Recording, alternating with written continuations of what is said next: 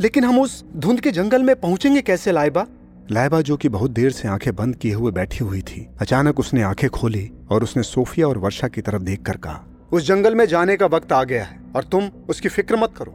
अचानक लाइबा उठ खड़ी हो गई और उन दोनों को अपने पीछे आने का इशारा किया और तेज तेज कदमों से चलती हुई लाइबा एक दरवाजे की तरफ़ बढ़ने लगी और उसके पीछे पीछे वर्षा और सोफिया भी। जैसे ही लाइबा ने दरवाज़ा को खोला तो सोफिया और वर्षा ने देखा उस दरवाजे के बाहर जंगल था। सोफिया हैरत से लाइबा की तरफ़ देखने लगी और उसने तेज आवाज़ में कहा यह सब क्या है?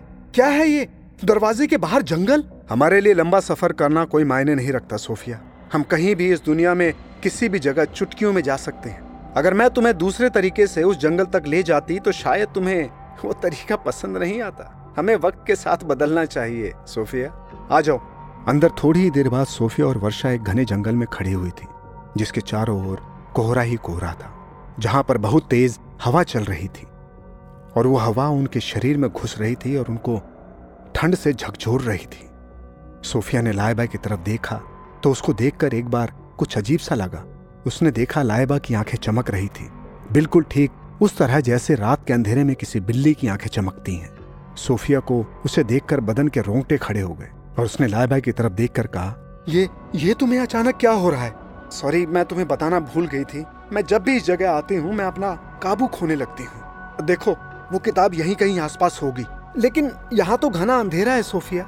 हमें उस किताब का कैसे पता चलेगा? घबराओ मत, बस तुम देखती जाओ। वो किताब रात के अंधेरे में भी चमकेगी। लाइबा के अल्फाज बोल ही रहे थे, तभी अचानक सोफिया की नज़र एक चमकती हुई चीज़ पर पड़ी। सोफिया भागकर वहाँ पहुँच गई और उसके चेहरे पर विजयी मुस्कान आ गई।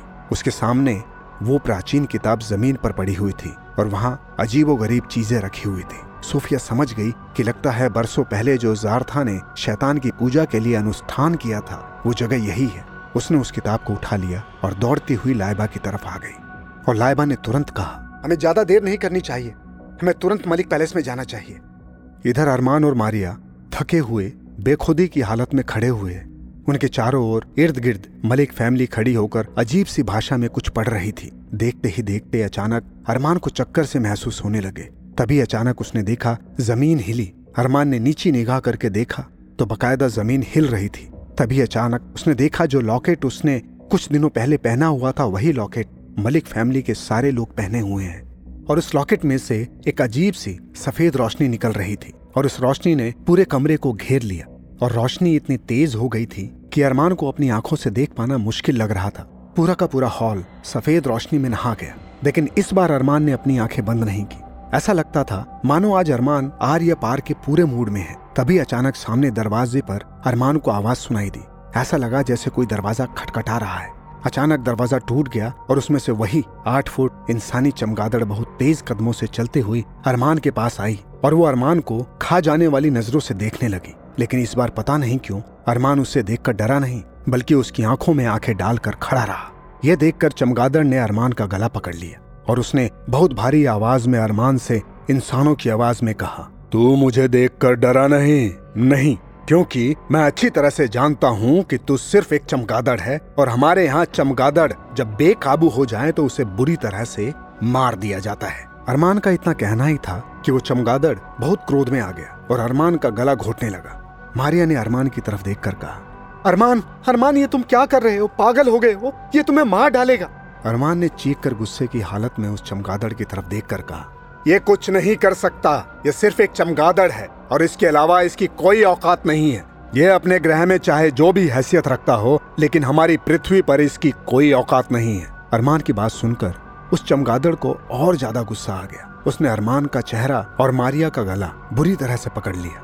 तभी अचानक बहुत तेज धम की आवाज़ सुनाई दी। वो आवाज़ इतनी तेज थी कि एक बार को अरमान, जो अभी कुछ देर पहले बेखौफ हो रहा था, उसे ऐसा लगा जैसे उसका दिल निकलकर बाहर आ जाएगा। लेकिन साथ ही साथ उसे हैरत भी हुई कि जिस चमगादड़ की आँखों में अभी खून उतर रहा था, आज पहली बार अरमान ने उस चमगादड़ की आँखों में खौफ देखा था। तभी अचानक अरमान ने देखा जो आग उसके सामने जल रही है, उसके अंदर से एक अजीब सी मखलूक बाहर निकलकर सामने आ गई और उसने चमगादड़ का कंधा पकड़कर बुरी तरह से पीछे की ओर धकेल दिया। वो चिकता हुआ गिर पड़ा।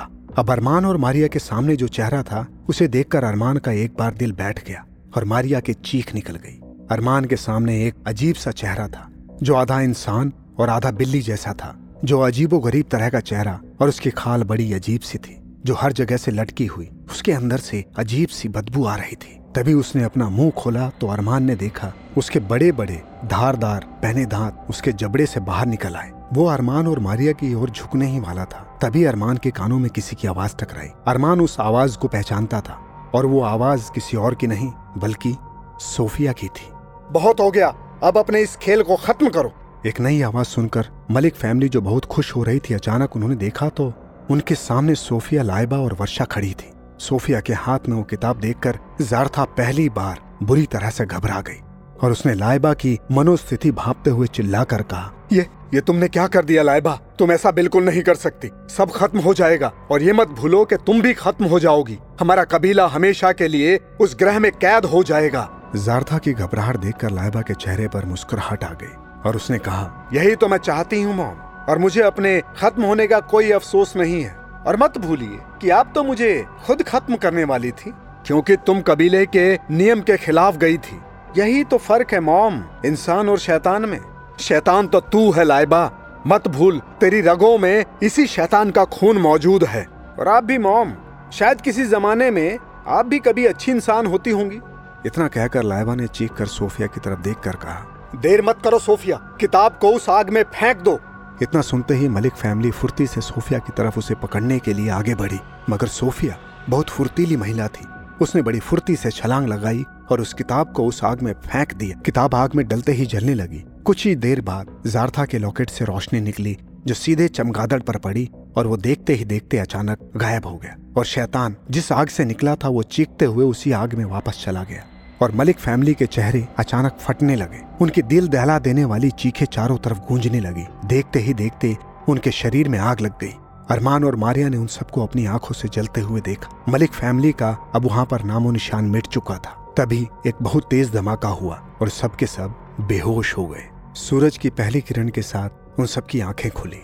सबसे पहले मारिया की आँख खुली। मारिया हड़बड़ाकर अचानक उठकर बैठ गई, मगर वो देखकर सख्त हैरान थी अब वहाँ पर कोई तहखाना या पैलेस मौजूद नहीं था। वो एक जंगल में थे, जो धूप से चमक रहा था। तभी अचानक वर्षा भागती हुई मारिया के पास आकर खड़ी हो गई और उसके गले लगकर रोने लगी। वर्षा को होश पहले ही आ चुका था। मेरी प्यारी बहन, मैंने तुम्हारे लिए कितने सालों इंतज़ार किया। मैंने पूरी तरह से उम्मीद छोड़ दी थी कि मैं तुम्हें कभी ज़िंदा देख पाऊँगी या नहीं। मारिया इस आवाज़ को पहचानती थी। यह आवाज़ किसी और की नहीं, बल्कि उसकी बहन वर्षा की थी। बहुत देर तक वर्षा और मारिया एक दूसरे के गले लग रोते रहे। जब दोनों अलग हुए तो मारिया एक बार फिर हैरत में थी, क्योंकि उसकी बहन अब बूढ़ी हो चुकी थी, मगर मारिया अब भी जवान थी। कुछ देर बाद अरमान को ऐसा महसूस हुआ कि जैसे अरमान को कोई उठा रहा है, अरमान अचानक उठकर बैठ गया, उसके सामने सोफिया खड़ी हुई थी और उसे देखकर मुस्कुरा रही थी। अरमान धीरे धीरे कदमों से उठकर बैठ गया और चारों तरफ़ देखने लगा। दरअसल वो चारों एक जंगल में खड़े हुए थे। मौसम अच्छा होने की वजह से वहाँ पर धूप ही धूप चमक रही थी। सोफिया अरमान के गले लग गई और उसने बड़े प्यार से अरमान की तरफ़ देखते हुए कहा, तुम्हें पता है ना अरमान, तुम्हारे लिए पूरे पाँच साल इंतज़ार किया है? सोफिया की ज़ुबान से ये शब्द सुनकर अरमान एक बार फिर हैरत में पड़ गया। अचानक उसे याद आ गया कि वो जिस जगह पर रहकर आया था, वहाँ का वक्त यहाँ के वक्त से अलग था। अरमान के चेहरे पर मुस्कुराहट आ गई। उसने सोफिया की तरफ़ देखकर कहा सोफिया, तुम सही मायने में मेरी सच्ची दोस्त हो। जिन्हें अब तक मैं अपना पेरेंट समझता था और जिनके लिए मैं पागल हो रहा था, वो तो सबके सब शैतान निकले। सच्चे मायने में तुम ही मेरी सच्ची दोस्त हो। तभी अरमान और सोफिया के कानों में किसी लड़की की आवाज़ टकराई और वो आवाज़ को अच्छी तरह पहचानते थे। उसकी आवाज़ सुनकर वो चारों चौंक कर पीछे की ओर देखने लगे। क्योंकि आवाज़ पीछे की तरफ़ से आई थी, उसकी आवाज़ सुनकर वो चौंक गए थे। जब उन्होंने पीछे पलटकर देखा तो उनके सामने खड़ी हुई लाइबा मुस्कुरा रही थी। वो अरमान और सोफिया को देखकर शोखी भरे अंदाज में हंसने लगी और वो धीरे धीरे कदमों से उनके करीब आ गई। सोफिया ने लाइबा की तरफ़ देखकर कहा, तुम उन लोगों के साथ नहीं जली? तुम ज़िंदा कैसे बच गई नहीं, अब ये सब कुछ मत पूछना, क्योंकि मुझे वो सब नहीं मालूम। पर वजह है, मैं जानती हूँ लाइबा, इसका मतलब यही हुआ, तुम्हारा यकीन ईश्वर पर पक्का था और ईश्वर ने तुम्हें बचा लिया। शायद उसने तुम्हें एक और मौका दिया है। हो सकता है सोफिया और तुम्हारी बात में दम भी है। लेकिन मैं सुन रही थी, अरमान तुमसे कह रहा था कि सही मायने में तुम ही उसकी सच्ची दोस्त हो। मुझे तो लगता है तुम दोनों को अब दोस्ती को ना आगे बढ़ाना चाहिए। मैं तुम्हारी बात का मतलब नहीं समझी। अरे भाई मतलब नहीं समझी। मतलब ये कि अब तुम दोनों को शादी कर लेनी चाहिए। अरमान, तुम्हें सोफिया से अच्छी लड़की कहीं नहीं मिल सकती। उसने तुम्हारे लिए बहुत कुछ किया है। इस दुनिया में ऐसी बहुत कम लड़कियाँ होती हैं जो किसी के लिए इतना करती हैं। लाइबा की बात सुनकर अरमान के चेहरे पर मुस्कुराहट आ गई। उसने सोफिया को दोबारा गले लगा लिया। मुझे लगता है कि अब तुम लोगों को अपने घर जाना चाहिए लाइबा ने चारों तरफ़ देखकर कहा। सोफिया ने लाइबा की तरफ़ देखकर पूछा। लेकिन अब तुम क्या करोगी लाइबा पता नहीं, ज़िंदगी में आगे क्या होता है देखते हैं। वैसे यहाँ से शहर सौ किलोमीटर दूर है, तुम सब अपनी आँखें बंद करो। लाइबा के कहने पर चारों ने अपनी आँखें बंद कर ली। दोबारा फिर लाइबा ने उन चारों से कहा, अपनी आँखें खोल सकते हो। और जैसे ही उन चारों ने अपनी आँखें खोली तो उन्होंने अपने आप को शहर में पाया। वो चारों लाइबा को देखने लगे, मगर अब वहाँ पर कोई मौजूद नहीं था। लाइबा वहाँ से जा चुके थे। धन्यवाद।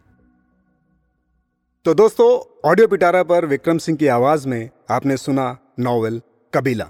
जो कि रहस्यमय दुनिया में आपको लेके गया। और मुझे उम्मीद है आपको बहुत अच्छा लगा होगा। तो ऐसे ही और भी ऑडियो बुक सुनने के लिए आप ऑडियो पिटारा पर जाइए, सुनिए और आनंद लीजिए। ऑडियो पिटारा सुनना ज़रूरी है।